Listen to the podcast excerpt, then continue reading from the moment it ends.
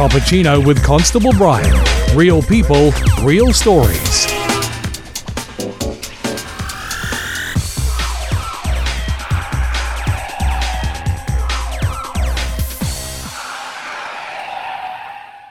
Last time, the power surge hit the station and everything went black about two minutes after I spoke to you, and I'm like, Oh my god. and it was just in that phase when Zoom was going to save, and I'm like, oh, this is not cool. this is not cool. Hey, that's okay. I wanted to meet you in person. All right, so here we go then. Check this out. So my guest today, these were last time's questions, Clint. Watch this. Oh no. because I got new ones. All right, so uh, so my guest today is Kauan Gracie. She's from Yakima, Washington. Uh, she describes herself as the darkest blue belt, uh, possibly in Brazilian Jiu Jitsu. Who knows? Uh, she's Brazilian. She's a pro dancer. She's been an English instructor. She has a BFA in dance performance from Chapman University. Uh, she's opened up Gracie North Jiu Jitsu with her sister Kaulin Gracie Snyder and Professor Bruno Iglesias. Is that correct, or is Professor Bruno sort of in and out sometimes, or is it just yeah, you two? It was just us two. We had Mateos, and then we had Breno, and then we had Bruno. So Uh, they're the black belt instructors. Roger. Right. She's a movement and play specialist. She's an avid jiu-jitsu pilgrim and traveller, hence the reason she's in New Zealand. She's always dancing and she'll handstand. She even sent me a handstand emoji. Like I didn't even know there was a handstand emoji. Like, what the hell? Um, her father is a gentleman called Rickson Gracie, and her grandfather is a man called Helio Gracie.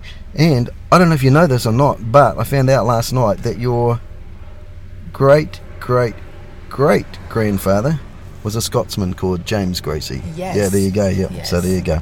All right. So speed round, uh, dedicated to speed, because I think it's the world's best police movie. It's got Keanu Reeves in it, and he's only a blue belt in jiu-jitsu. So I all used to tell the kids that I was almost as good as John Wick at jiu-jitsu, because there's no way I could ever say I was as good as your dad. Um, so if Kauan was to compete in Pride, what would be your theme song to come out to? Woo, Oh my go. gosh, he really changed it. Oh, I changed it up. Yeah. Always expect the unexpected. Oh, yep. wow. I have no idea at all. My Pride theme song. We'll come back to it. I'll, I'll come back to it. I'll put a mark on it. Yeah, all right. tough. I love music, so that's a hard one for me. That's all good, Rob. Uh, the last lesson you learnt. Um, the last lesson I learned is about snowflakes. So snowflakes go and create very big snowballs. So as long as one flake drops, we're all very unique and we'll create our very big snowball. Boom, there you go. And lots of our New Zealand listeners will have no idea what snow even feels like. Yeah, but that's cool. I know- Brazilians too. yeah, I know you do living in Washington. Uh, the best dancer of all time is who? Um, the best dancer of all time is mm, Michael Jackson. Yeah, that's what I would have said as well. Um, although he based a lot of his stuff on Fred Astaire, just quietly. Yeah.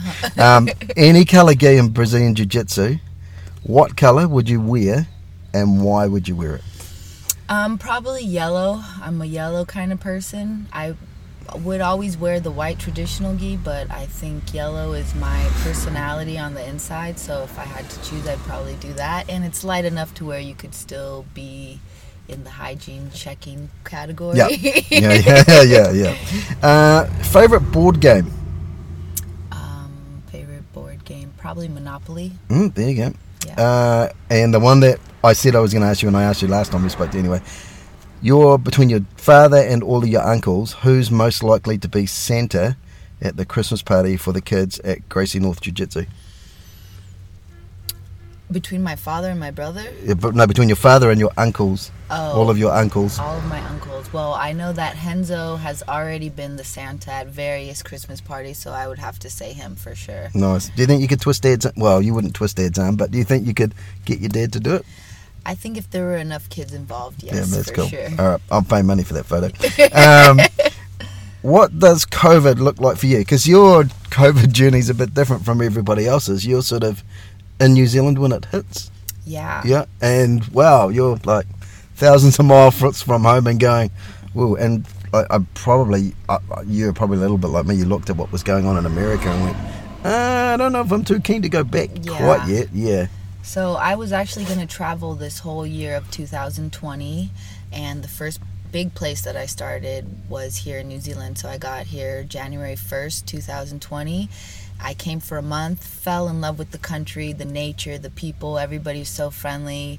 Um, ended up wanting to stay until the end of my visa, which was until the end of March. COVID hit in the middle of March, and then I just kept trying to stay and stay and stay. And now I have a work partner visa, so um, COVID, I feel like I haven't, I don't know what COVID is. I didn't have the struggle. I didn't have to wear the mask. I feel so blessed. Everyone's like, oh, you're stuck here because mm-hmm. of COVID, but I'm not stuck anywhere. Like, no, no, yeah. I have, I can go anywhere. I have passports to all over. I have friends and family all over. I just feel so blessed to actually be here and be able to also do what I love because in most countries, you're wearing masks there's no classes there's no contact with people yeah. and i'm such a connection person and mm-hmm. So yeah it's a blessing for me to be here and i feel terrible for other people small businesses but i got the creme de creme. I got new zealand without all the tourism my little um, haven with no COVID. the Tour de, Tour de Kauan, yeah.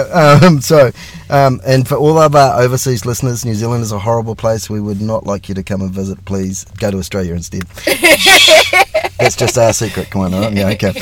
Now, often it's easy to get overwhelmed with everything going on in the world. Um, you know, we got COVID, we got pandemics. You like I've seen some of the jiu-jitsu studios overseas. They haven't been training for like over a year some yeah. of them. Um, some people have got mental health issues because they haven't been able to go anywhere or anything else.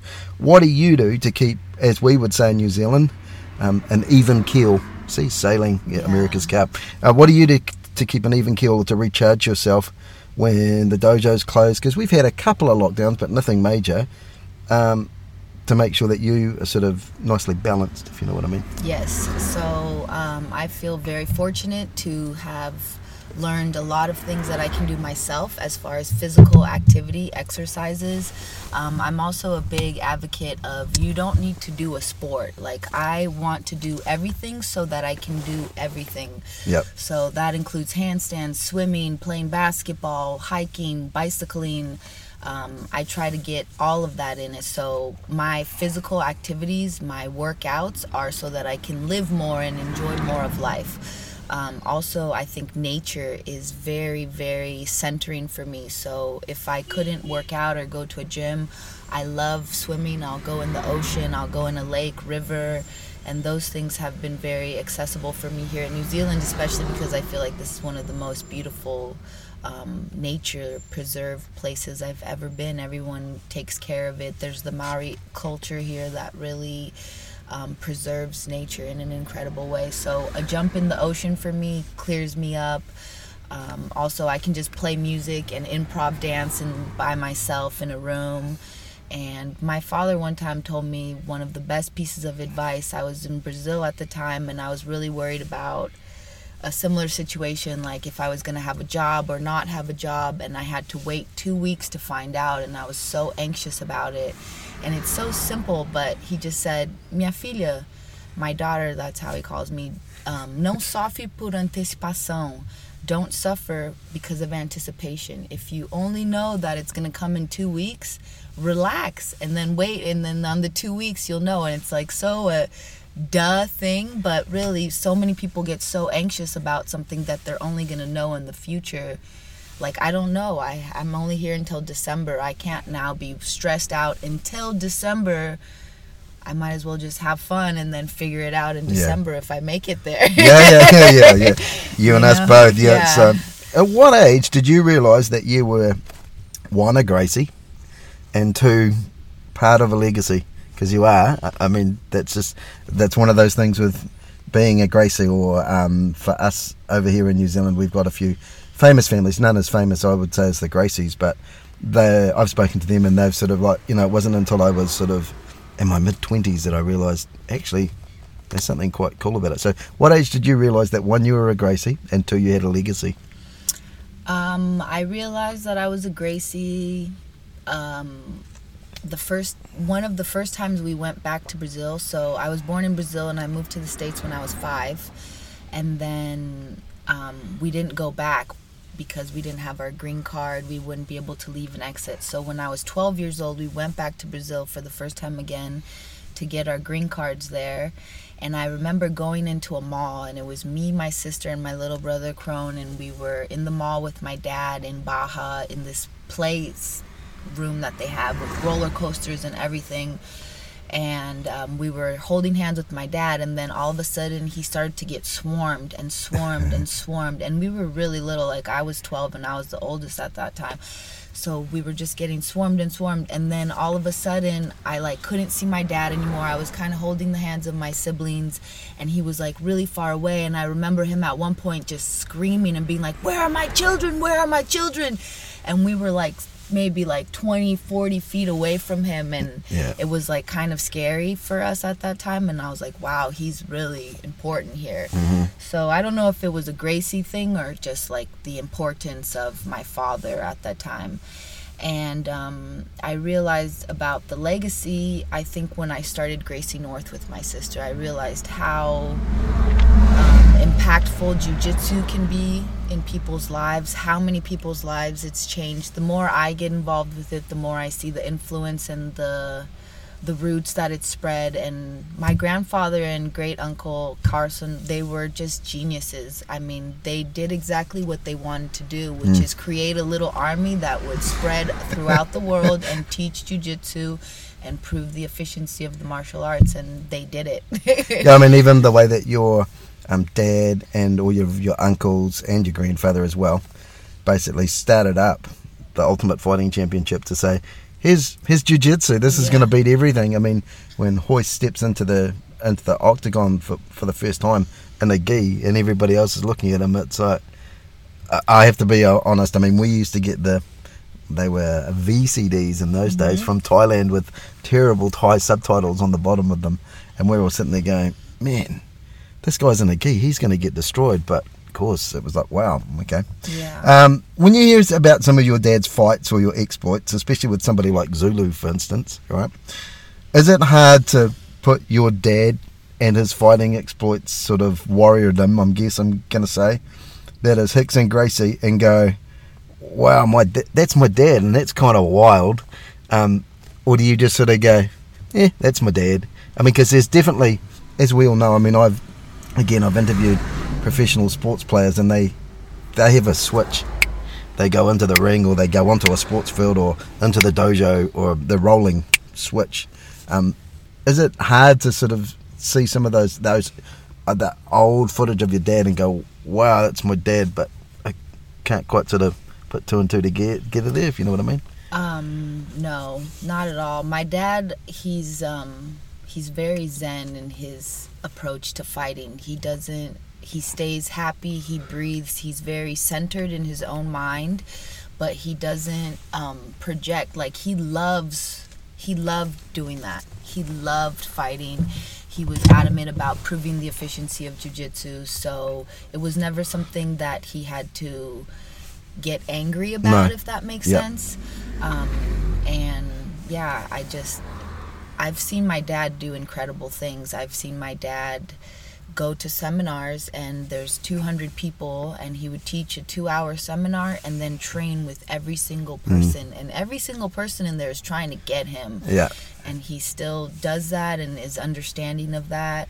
Um, yeah, so I think my dad, I've I've always admired that he's had this capacity to just bring it, and he is he's very very talented. and he's always sharp. Like I mean, there's those stories about him. You know, when he started to be able to beat everybody easily in the dojo, he's like, right now I'm gonna have to beat everybody within inside a minute using a triangle choke, but be on the left side. Yeah. Yeah, it's just like mind blowing. And he really does. He'll be like, "Okay, I'm gonna give you. I'm gonna count to ten, and all I'm gonna go for is a choke."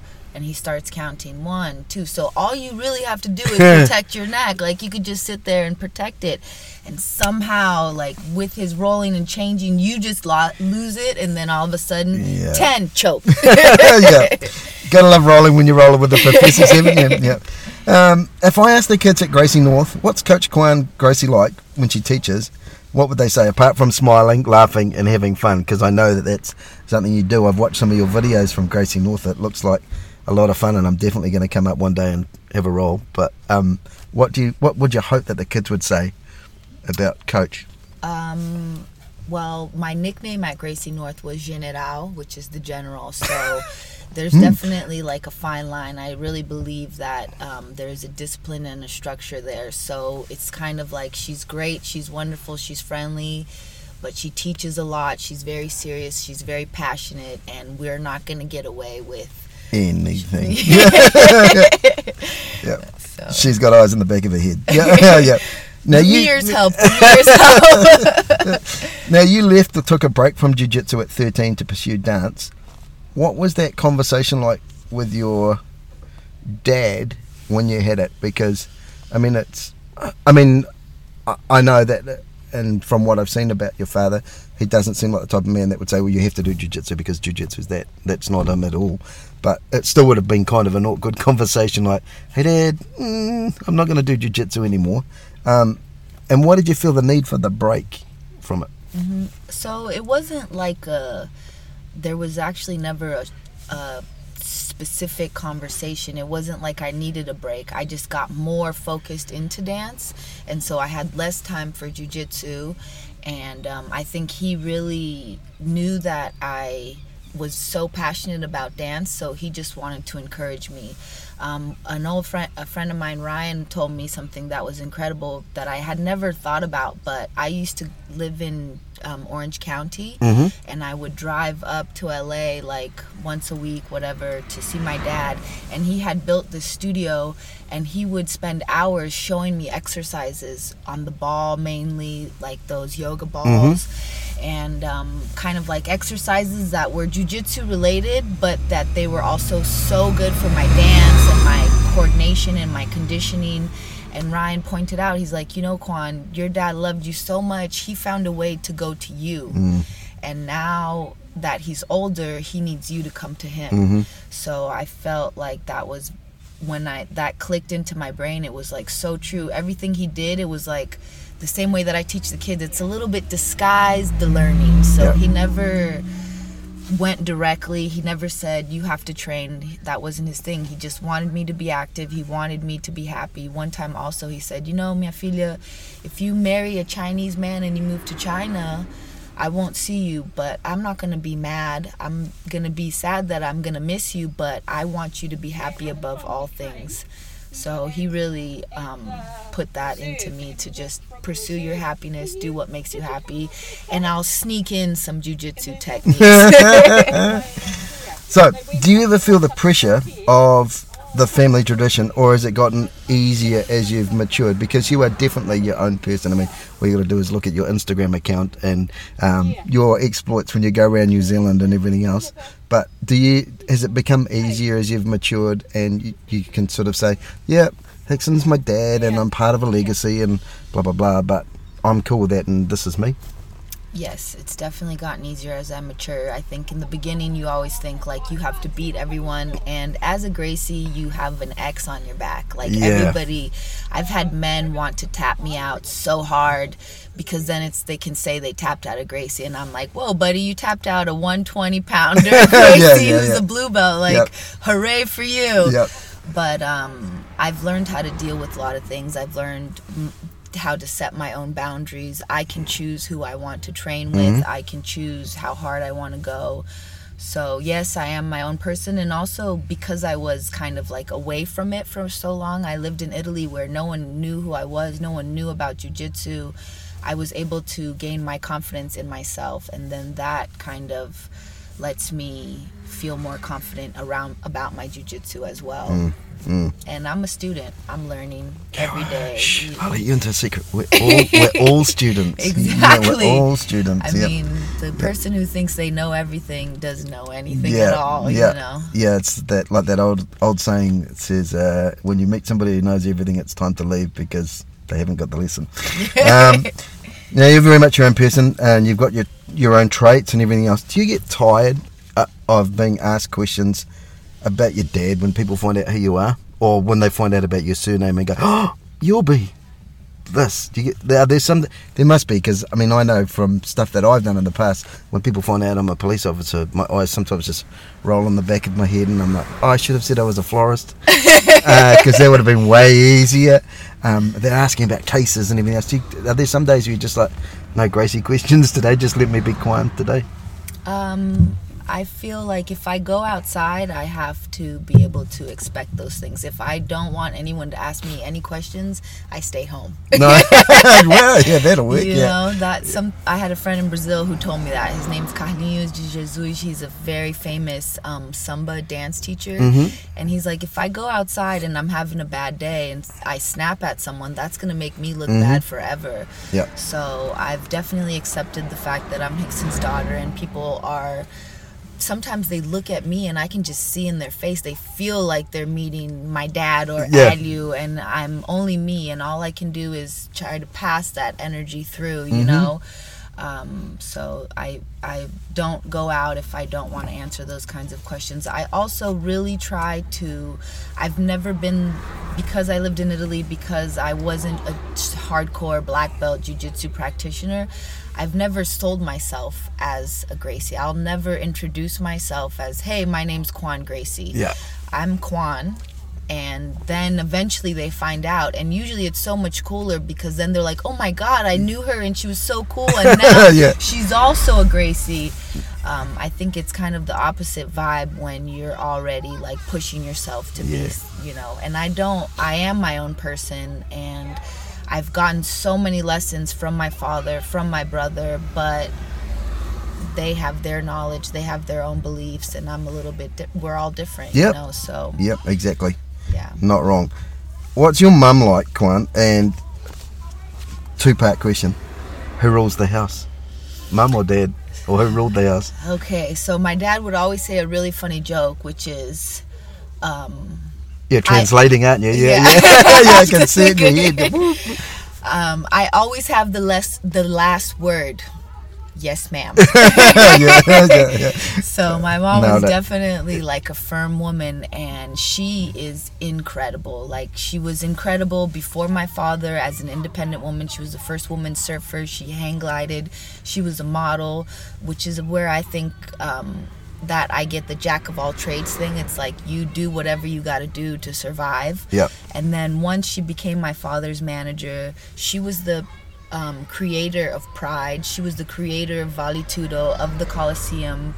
So there's like stories about her that are just incredible. She went, um, Pride was um, kind of mafia in, in Mhm, Yakuza. yeah, the Yeah. Yakuza. so there's an, a situation where they had to sign a contract, or will she sign? Will they not sign? And my mom like went for the jugular, was like, "You sign this right now, or there's no fight."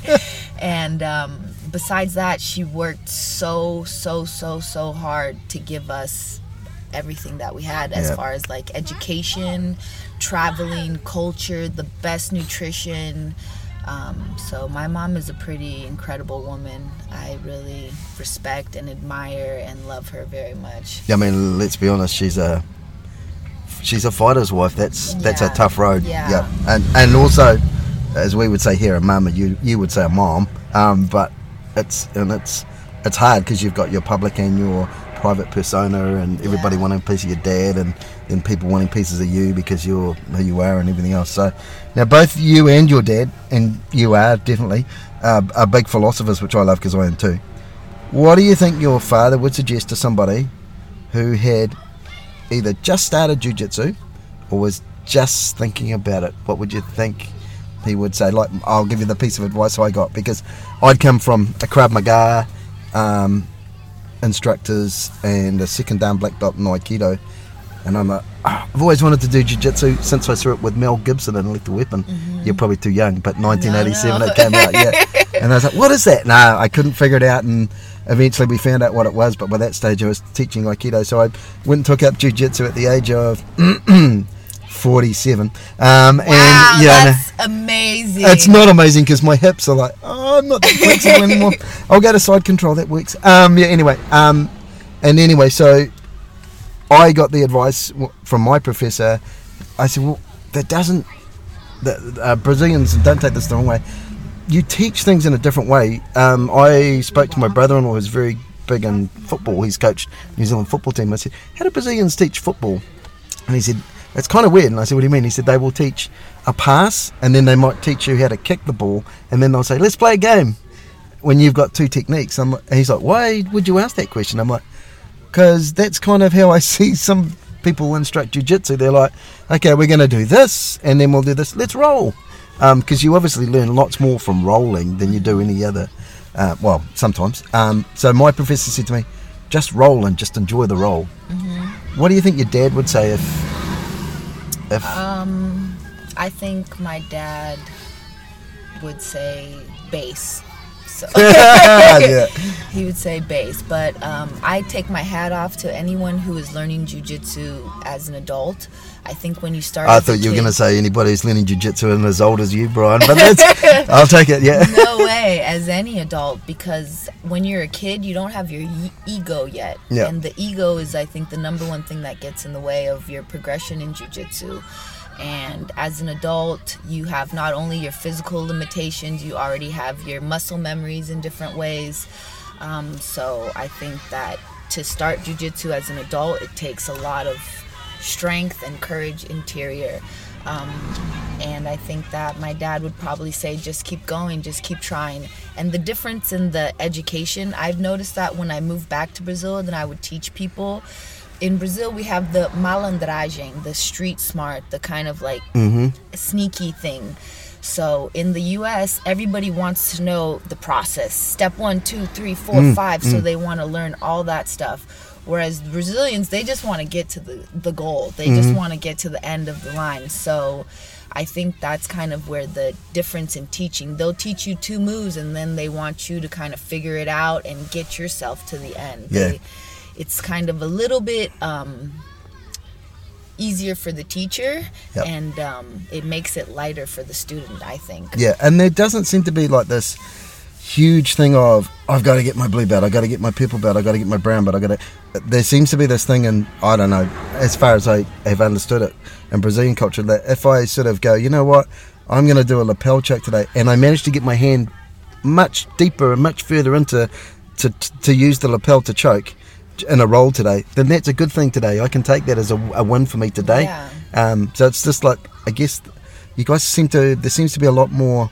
smaller victories rather than these massive big. You know, here's an award, here's a certificate. Yeah. It's yeah. So And that goes back to the origins of jujitsu. Like traditionally, there was only white, blue, and and um, dark blue belts, and that's why Eddie went back. It was either you were a student, you were an advanced student, or you were an instructor. Um, and it's because of the American award system that all these silver, silver white stripes, all these kind of different belts started to be created. And um, I think in in jujitsu, I always tell my kids like, your belt is even the little kid that I taught the other day, he's like, When do I get my black belt? And I was like, Buddy, your belt is two inches of your waist. You don't even have a gi on. Like, don't worry. And then he told me a story about his aunt. He said, Oh, my aunt, like someone went like this and he she he threw her over her back and blah blah blah. And I was like, Right. And did your aunt have a belt on when she did that? And he's mm-hmm. like, No. And I was like, Exactly. Where is your jujitsu buddy? It's in your Yeah, brain. yeah. It's up here. So Yeah. it doesn't matter what belt you are. It doesn't matter. Like your knowledge is within you. We see black belts today that are not yeah. legit black belts, and we see blue belts who are incredible. So whatever. It's all inside of you. It's what your objective is out of it. So Yeah. I think that kind of is Yeah, not wrong. I always say to people whenever they say to me, "Oh, you know, oh, when when do you think I'll become a black belt?" And I'm like, "You can go to the martial arts store and buy one for Yeah. eight eight dollars, exactly. and there you go, you're away. Just Yeah. bring yourself up a certificate. That'll work." um, what do you think is the one thing that fundamental beginners need to master? I know what you're going to say already. Yeah. See, I've got it already. as soon as possible when they start their jiu-jitsu sort of career. Um, yes, base. Base, yeah. Yes, that's the base is the base, right? Yeah, yeah, yeah.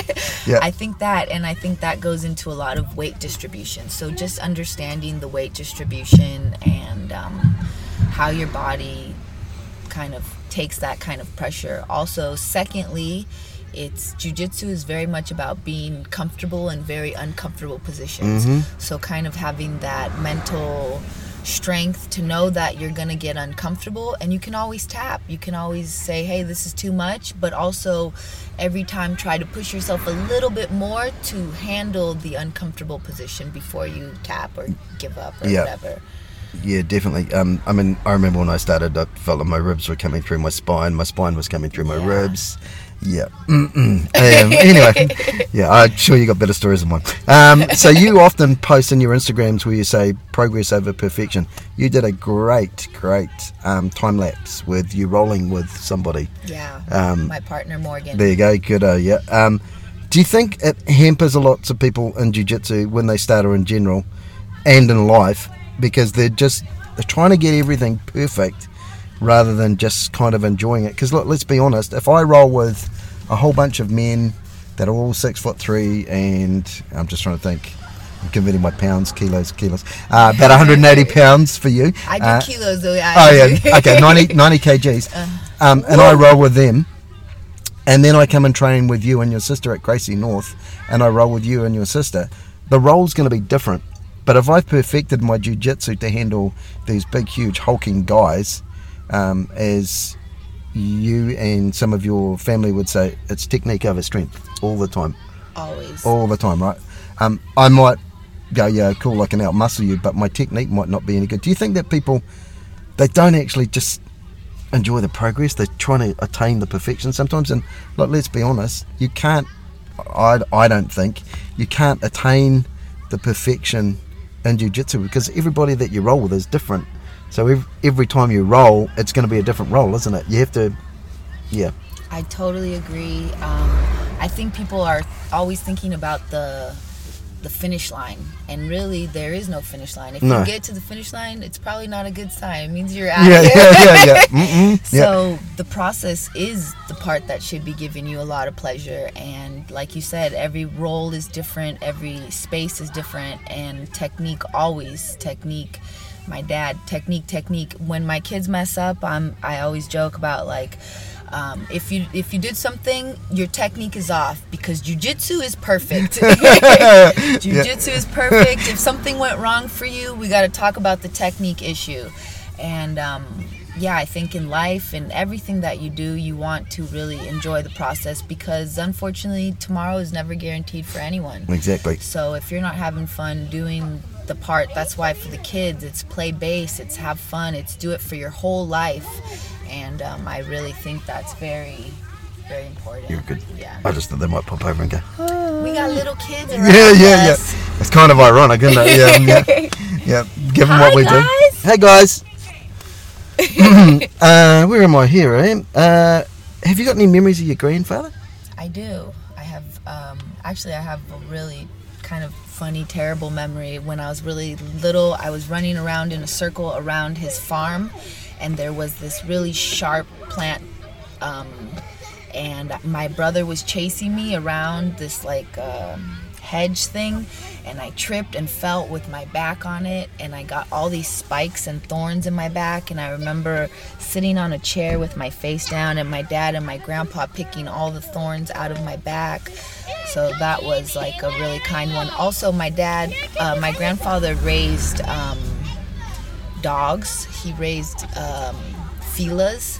And um, starts with a C. Corso is like a big, huge dog. So he had a lot of these huge dogs, and he specifically had one that was on a chain in the side of his house. He had a very long house, and there was a chain on the ground, and the dog was tied to a leash on the chain. So if you got to a certain area, the dog would come after you. Yeah. And I remember one time being really little and just do do do do do do do, and then here comes the dog just running towards me, and the only person that the dog respected was my grandfather.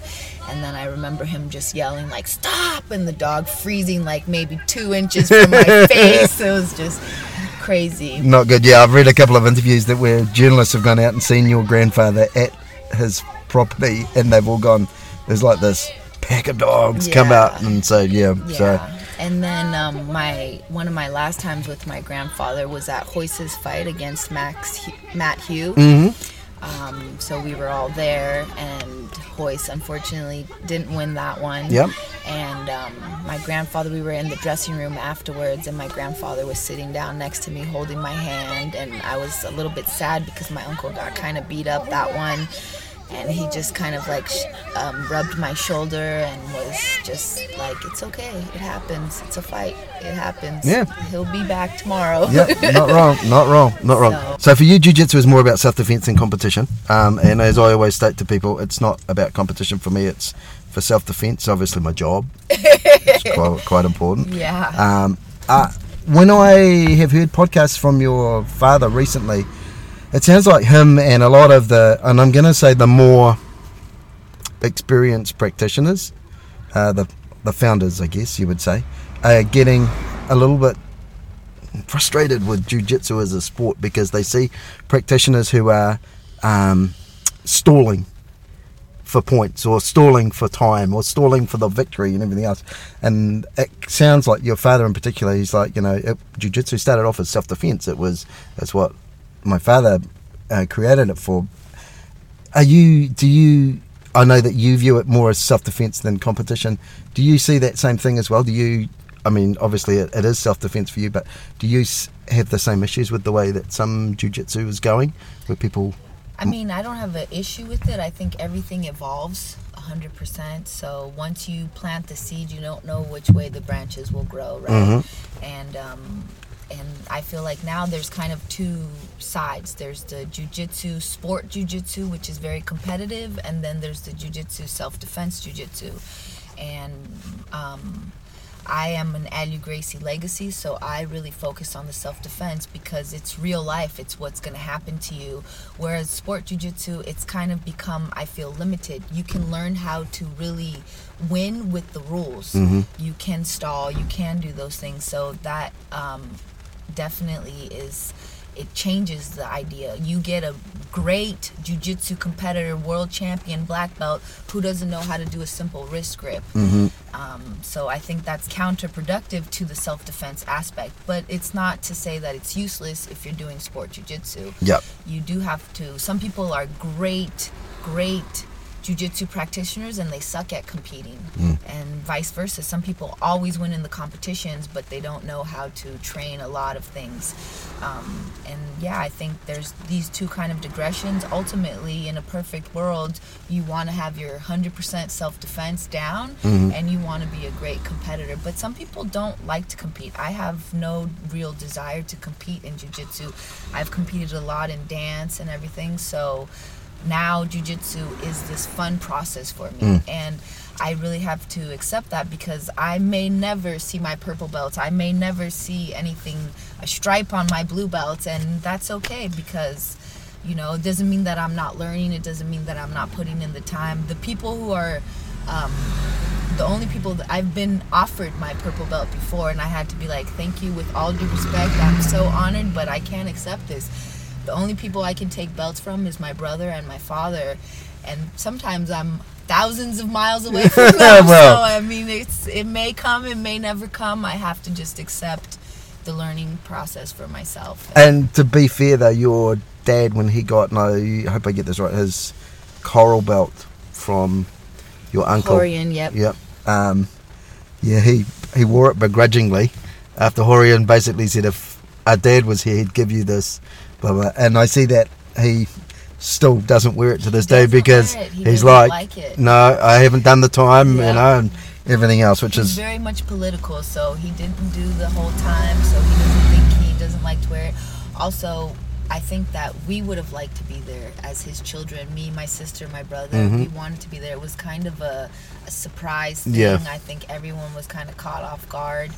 Um, and I think my father is like very much by the book. He's so um, he has so much integrity that he would never no. you know. Yeah, that He's was fine just wearing his black belt. He doesn't even need a, a coral belt No, a stripe. yep. He you know. that was the impression I got when they gave it to him. He was, uh, and I've seen a couple of bits of footage. I was like, it was almost like his attitude was like, honestly, if it was blue, black, yellow, it wouldn't matter. I'm just, yeah, It doesn't matter. He I'm already just here. knows he's Yeah. the best. yeah, that's not wrong. and it's like I say that like so I have to you know I have to be like it is. He is. I've seen what he's done. It's incredible. Yeah. And one time I asked him like, "Hey, what about this guy? Is this guy ever going to be that good?"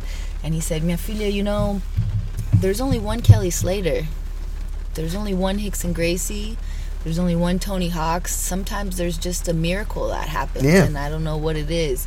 And my dad's not the biggest, No, no, but so Uh, the thing that scares me, and it, it's, it's across all sports, you will get people who look at uh, Royce and Rickson and your grandfather, and they will be training like them, and then they'll try and emulate them, but they it's not quite the same. You know, you Yeah. you got to come up with your own style to create stuff. So for some people, jiu-jitsu is about medals, sports, competition. For others like me, it's a release because obviously I have lots of stuff going on at work and everything else. Um, it's almost like I always say to people, it's my act of meditation. Mm-hmm. Um, for others, it's self-defense. What is it for? sounds familiar. Yeah, yeah, yeah, yeah. what is it for Kauan Gracie? Jiu-jitsu. Yeah, Jiu-jitsu is the ultimate chess game for me. It's such a mind um, evolving thing. I love it. Now when I train, it's just like I get to put everything, the combination of everything I've ever done in my life into that training. I get to think about dance and the choreography and the step. I get to think about what I'm doing and what they're going to do next and the little chess game that goes back and forth and are you a step ahead? Are you two steps Mhm. behind? Um, it's just incredible. I feel so blessed to be able to go back to it after having been away from it and gaining all this other kind of knowledge about my body, about my concepts of philosophy, and then training jujitsu. I just feel like it's such a relief, and it is. It's what I call a moving meditation. you go. Yeah, yeah. I have heard it described as it's like trying to wrestle an octopus with Vaseline smeared all over the octopus. That. Yeah, that'll do it. Yep. Um, now you place, like I do, a lot of emphasis on fun and kids and jiu-jitsu and the lessons that kids learn on the mat, uh, the swallowing of ego, compassion. I believe create stronger, much more resilient kids.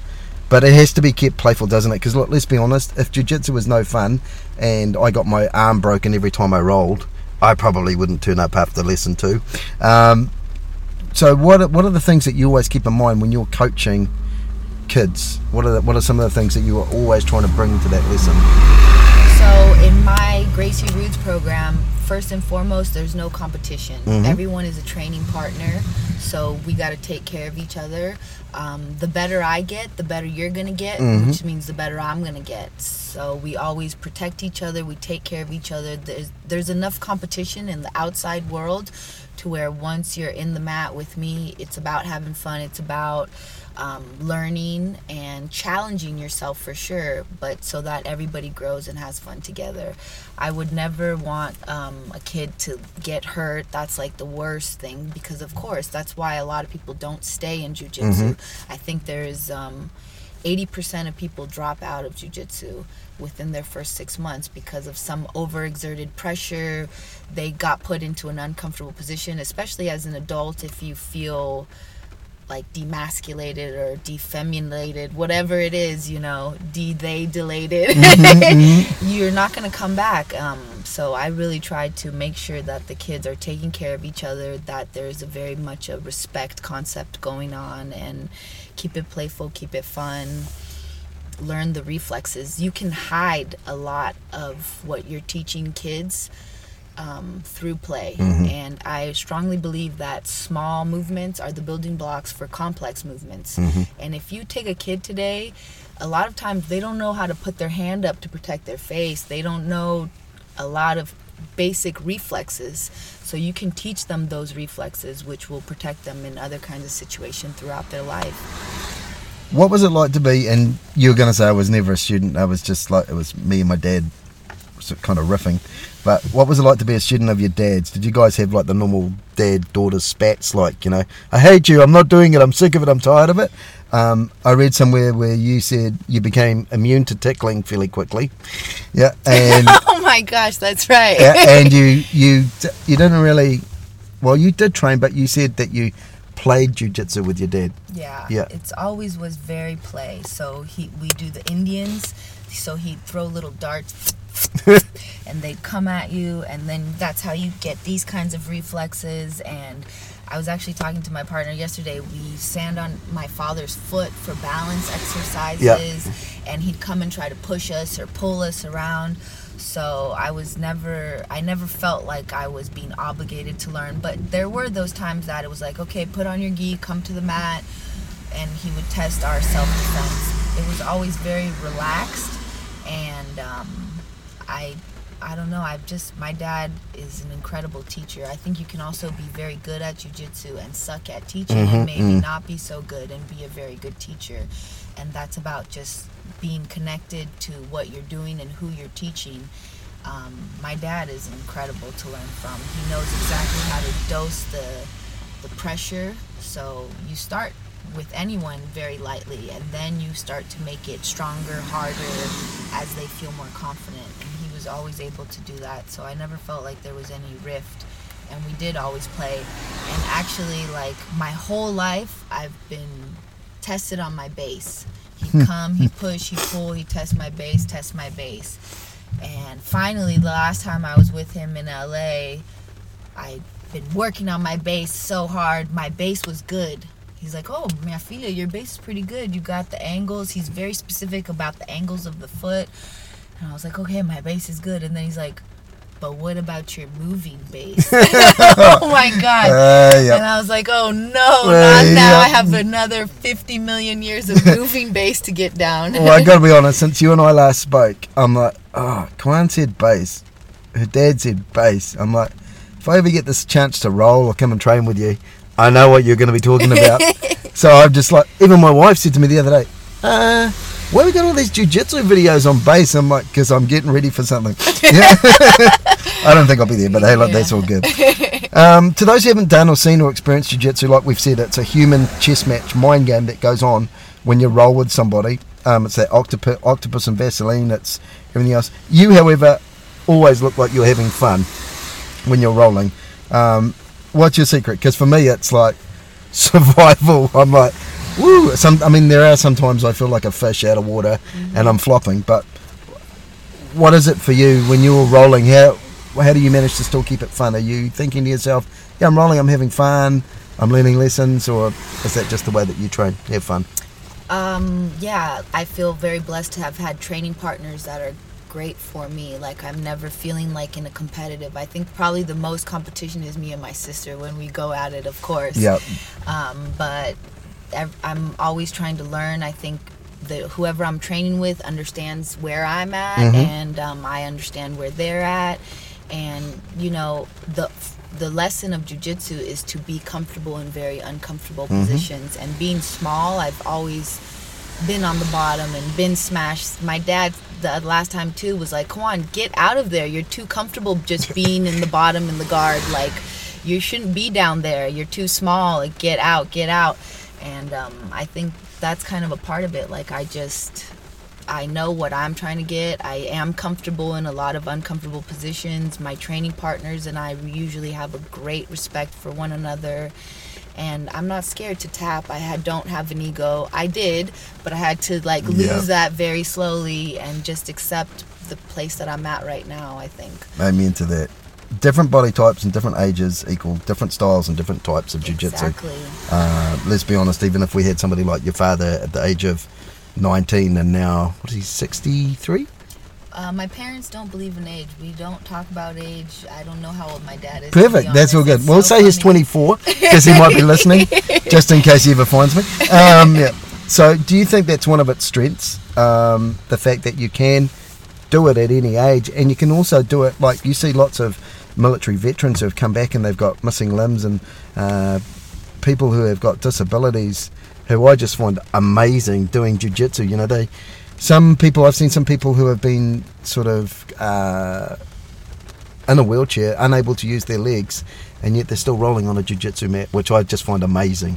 So, uh, if you do scroll down my Instagram, one of the most emotional things for me after starting Gracie North is we went to a competition and I got to see that. I saw a guy get off a wheelchair, get on the mat, and another guy, I don't know exactly what his handicap was, but they competed together and they were, it was just so beautiful. And it really, my grandfather always said that jujitsu is for everyone. And it was just so beautiful to see these two people competing and the sportsmanship they had amongst each other. And then after, I don't know who won, who lost, they didn't care. They were just like, oh, if you ever want to compete again, I'll meet you on the mat. And I had to stop. I was in tears. I had to stop um, both of them and just take a picture with them because that's ultimately what it is is jiu-jitsu is for anyone any age another really amazing experience for me was when i went to miami to the valente brothers academy they had he, pedro was teaching a private to a 81 year old and a 79 year old together two black belts training. I was in the room seeing exactly like that's my grandfather. He was that age when he was training. And my dad even told me the last time he was with them my grandfather always like you step into the house he's like come here i gotta show you something i gotta show you something. And he'd always kind of pull you to the mat. And my dad is very similar in that way too like oh let me show you something let Yeah. me show you something and my dad said like i remember the last time i was with Helio and he called me to the mat. And of course he's not as strong. He's a little bit different but he still had new moves and he still his mind was still thinking about it and he still had a new technique. And and I saw this interview from my grandfather which was incredible which is my grandfather had nine children and um, s- nine seven boys two girls and he said you know what kind of man does a profession is so passionate about it that every single one of his children do the same profession. Hmm. I'm a jiu-jitsu teacher, I'm a jiu-jitsu professor, and all my kids are professors of jiu-jitsu as well. I mean, you'll see lawyers who have doctors and dentists and maybe one lawyer, but he has seven sons Yeah. and they've all done that. And now his grandchildren, like I would say probably 90 to 80% of them are involved in that. And, you know, because it's so beautiful and it's so, the philosophy is so strong and it's effective. So Mm, I it's- feel, Yeah, it's like you. There's a picture that you sometimes see on social media. It's got a doctor's stethoscope, and then it's got a jiu-jitsu black belt on the other Mm-hmm. side, and it's got. Before you laugh at somebody for doing something like jiu-jitsu, realize for them to get one of these takes as long as it takes to become a doctor. exactly.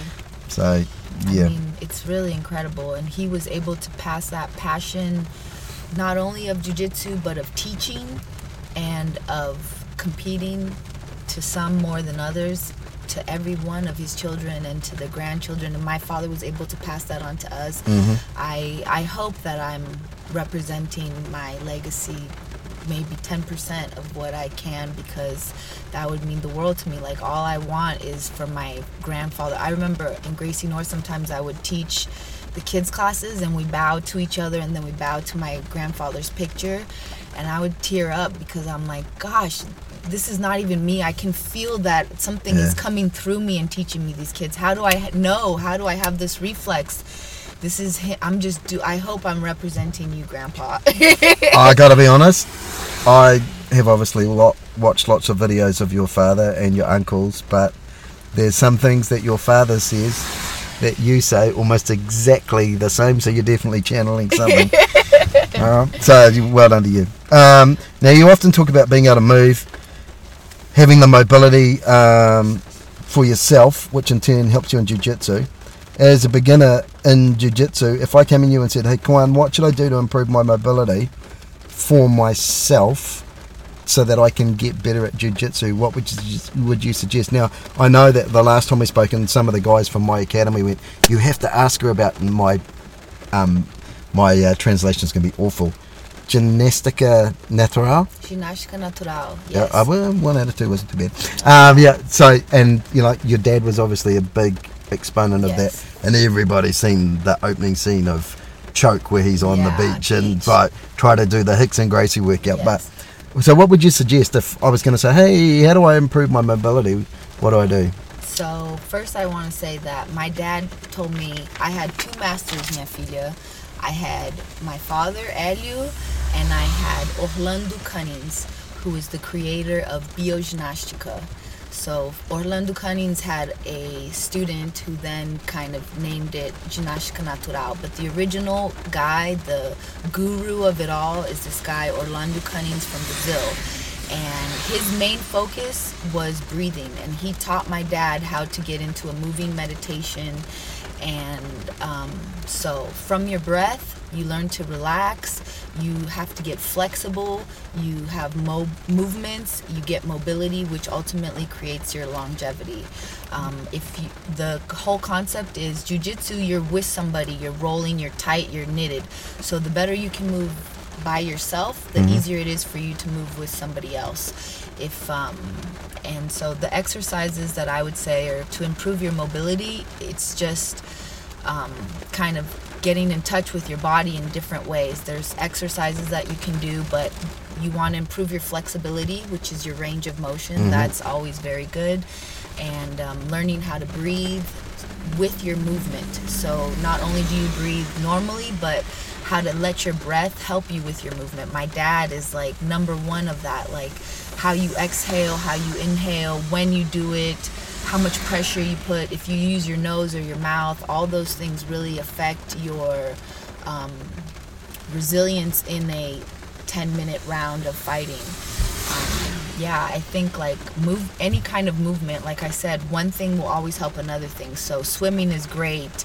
Um, stretching, do a yoga class, um, do a dance class. My dad is an excellent dancer. Yeah, I've heard that from a couple of people Yeah, actually. Like, so- yeah, yeah, and um, again, you know how you're talking about. I hope I'm channeling with that. You and your father, water babies. Yeah. Yeah, you know, I've seen video footage of your father like three days before a fight in an ice cold river, Yeah. and everybody going, "Oh, I hope he doesn't catch a Yeah. cold." Um, and your dad said in the past, you know, um, some people who are champions now they don't even know how to hyperventilate, Yeah. and he said that was one of the things I had, sometimes had to do in a fight. Yeah. to- So, so- I mean, I definitely encourage anyone to who's interested is to go look up videos of Orlando Cani and uh, Bio Gymnastica, and that's great. Noted. All right. Now, speaking of breathing, your father has a book coming out in August in New Zealand. I know. I'm so excited for my copy. yeah. Do you think you'll be able to get it autographed? yeah, yeah, no. Called Breathe. Now, now, in all the articles I've read, podcasts I've heard from your father, seminar videos, he places huge importance on this for everything, maybe even more than the base. Uh, yes, for sure. yeah. Have you read or seen any of the book yet or not? I have. I have read and um, some of the book. I've discussed it. The guy who wrote the book with my father, his name's Peter Maguire. He's been a family friend of ours since before I can remember. He's actually the one who helped me get into Crossroads High School, which is a very prestigious high school in LA. Um, he's like, Kauan, you're way too talented to be in the school you're in right now. You need to get out. And that was what helped me get into my university. Um, so while he was writing the book, he would ask me questions. He would kind of rep, uh, you know, have my dad's side and then want another side, and then probably ask like four other people about Yeah. their side of the story. So I am very excited to uh, read the complete book, and I know Peter Maguire really is so honest and loves my father and our family. So I'm sure he did a great job. I can't wait to read the full. And thing. it's the first book your father's ever done, isn't it?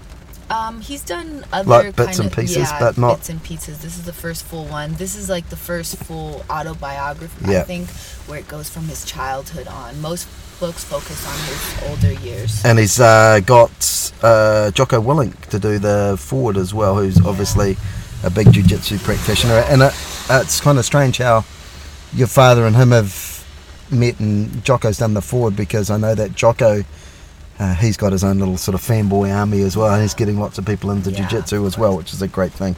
Um, so, when people ask you enough about jiu-jitsu, when, pe- when people ask you back home in, in the US about New Zealand, what will you tell them? One about the country, and two, what's the thing that you found? I always ask people from overseas this: What's the thing that you found most annoying about New Zealanders? Hmm. Most annoying. Like, what's a? Do we have any strange cultural traits or things that you've gone? What is that all about?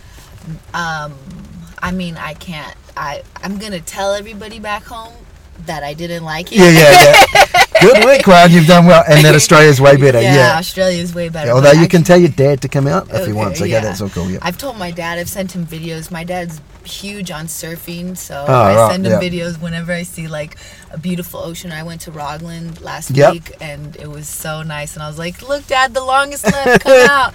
So Have you been out to Muriwai? No, I went to Piha. Yep. And, okay. um, Yeah, they're all good. Yep. yeah. That's good then. Yep. I'm still trying to learn some of the names, but I think uh, New Zealand is incredible. I had this one experience where the woman, with my Brazilian mentality, here I am thinking I'm gonna get set up, but really the woman drove me 10 minutes to a gas station through like residential areas. I'm like, this is so suspect. I don't know. I don't know. And really, there she was pointing to the gas station 10 minutes later. Um, you guys are so friendly. I feel like the food here, because it doesn't have all the um, pesticides, hormones, whatever, it tastes incredible. You can feel it. Um, and you know, I think you're so friendly. Everyone asks here, like, how are you doing? And they'll talk and talk and talk. I think it's not um, an annoyance, it's not at all, but they actually genuinely care Mm, to mm. have a very long conversation. Yeah. Um, in the States, you're like, hi, but you don't really care. How are you doing? You don't really want the answer. Yeah. And here they care, they want the answer, they'll talk, they'll explain. And sometimes my American mentality is like, I only have a minute, I gotta go. And I have to like calm myself down and be like, no, Kauan, this is like a real, genuine conversation. Just be in the moment. Just roll with these Kiwis, would Yeah. you? It's all good. Yeah, it's uh, nice. All good. Um, yeah, my mum tells a great story because my mum's Irish. When she first came out, uh, New Zealanders had this thing of bring a plate. Mm. Uh, if you're going to a function or something, which basically means they would like you to bring a plate of food. Um, so we all share type stuff. Mm-hmm. yeah. And my mum turned up and she had an empty plate. And everybody's like, "What are you doing?" She's like, "I thought you said bring a plate." And they're like, "No, no, it's a, oh, well." okay." All right. So last question. Uh, your day of reckoning's come. I know that we've done this one before, uh, and you are lying in your casket. You can hear what people are saying about Kauan Gracie. What would you like them to say about Kauan Gracie? Um, I would like them to say that Kauan Gracie really had an impact on my life, a positive, positive impact. She was a, a bright light in in my life, and she helped me on my path. I think that's all that I can ask for. There's a, a guy, Don, one of my friends, he told me, you know, you never see a U-Haul behind the casket, the casket, you know, so we can't take anything else. All we can do is leave behind like our legacy, like my grandfather has Mhm. left. And so I just hope my whole thing is about planting seeds of, of growth and of confidence and of empowerment to all people. And I hope that that's kind of what resonates. And yeah, she was happy, she had fun, she made it fun. Can't argue with that. That's all good. Right. So, uh, so the first thing is first. Thank you very much for coming and doing the podcast again. It's way better in person, isn't it? it's much more fun. Yeah. And plus, I get to say I've gone two rounds with a Gracie now, rather than one. So that's pretty cool. Until we roll, and then I'm gone in about 15 seconds. So that's all good. Um, the other thing is, if you want to follow Kauan uh, on uh, Instagram, what's your handle on Instagram? Yeah, Kauan Gracie, K A U A N G R A C I. E. How many times do you have to spell Kauan to people?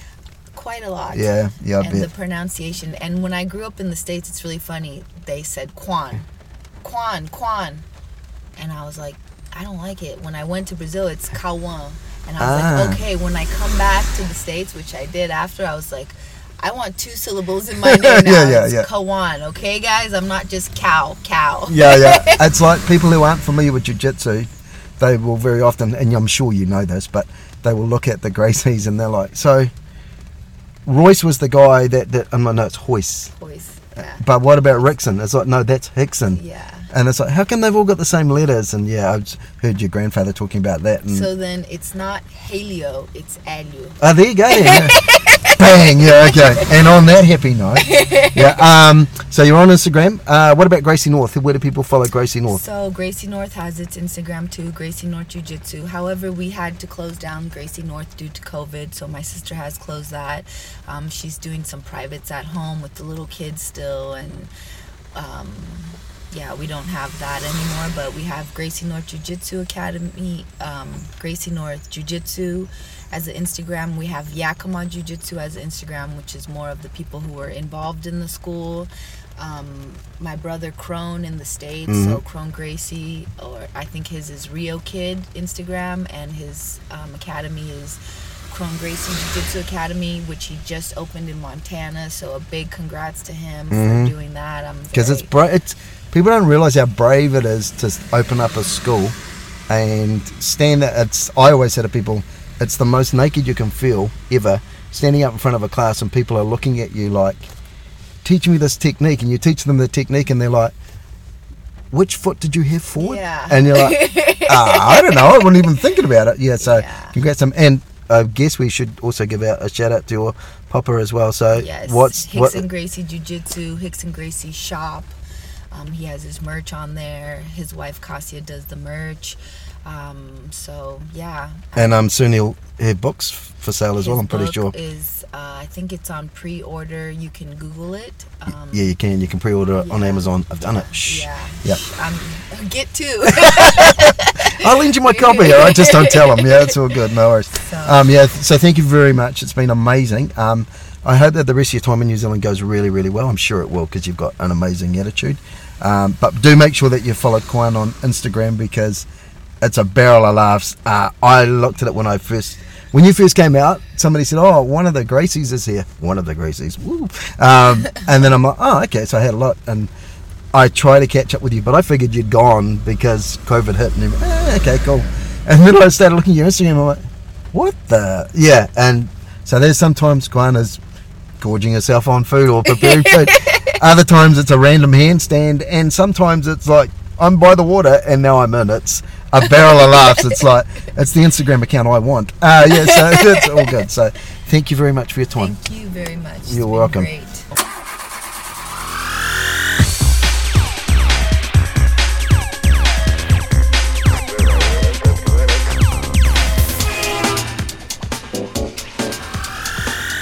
Cappuccino with Constable Brian. Real people, real stories. Make sure you subscribe so you don't miss his next podcast.